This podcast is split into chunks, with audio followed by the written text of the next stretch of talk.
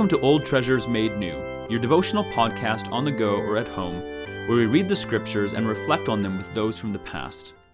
This being the pilot episode, I would like to introduce you to what you can expect going forward. There are three things that guide what this podcast seeks to do. First, it is scriptural.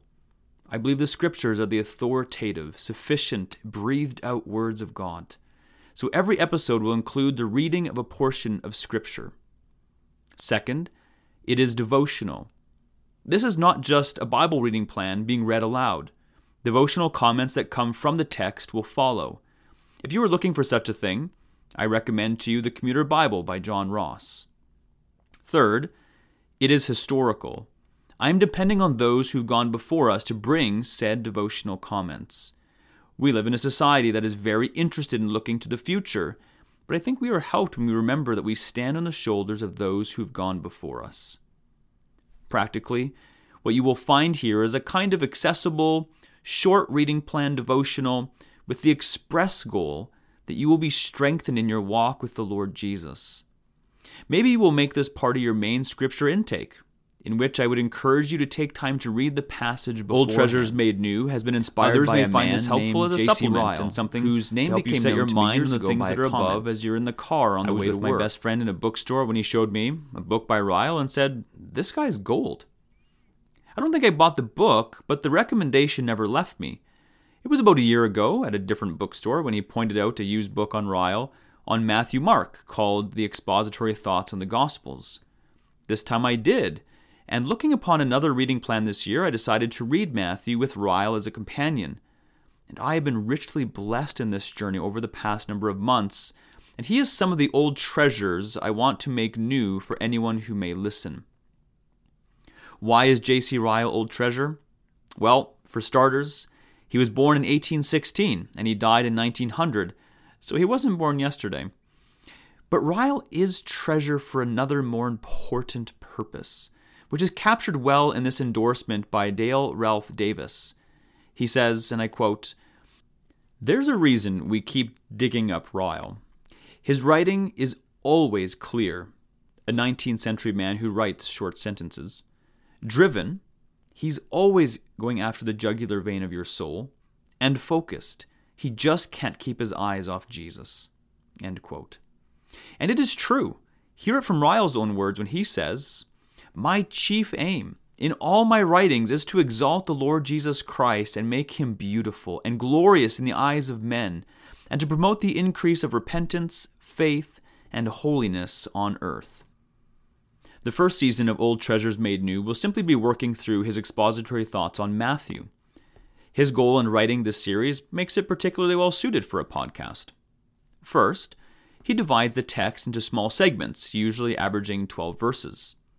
Second, he generally begins by briefly stating the main scope and purpose of the passage.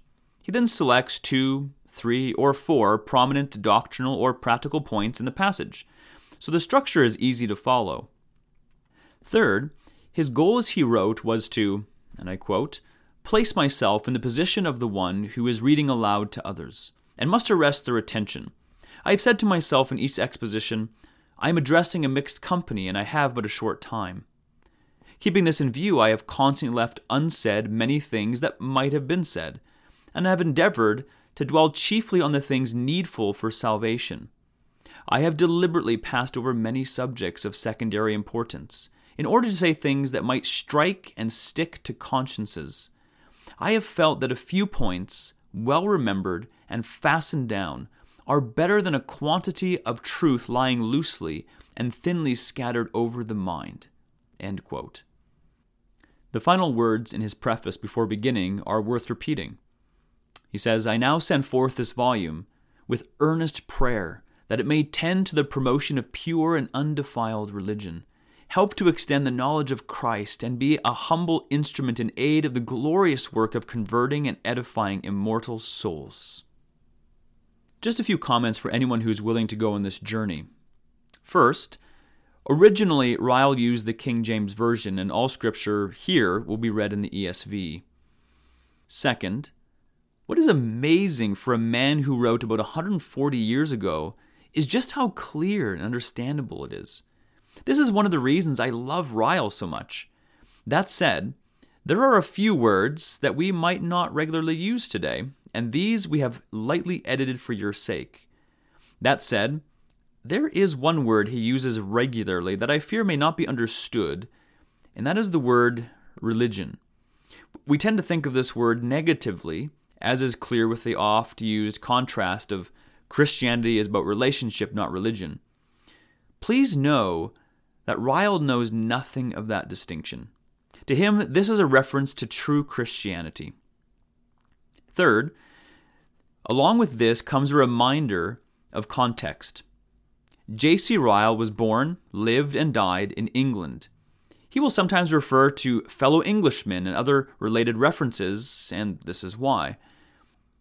Also, he was an Anglican, which means that his convictions, such as a mixed church and infant baptism, among other secondary issues, will surface time to time, Know that I will not be bringing out my Baptist red pen to correct where we would disagree.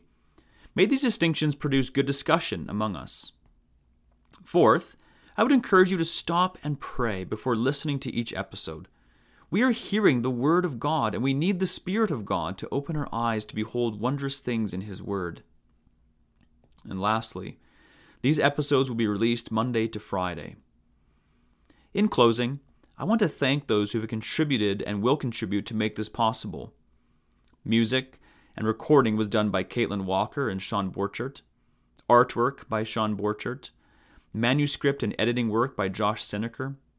I thank the Lord for each of you and for the chance to serve the Lord together. My name is Sean Martins. I am your host, and my prayer is God will use these old treasures made new to draw us closer to Christ today.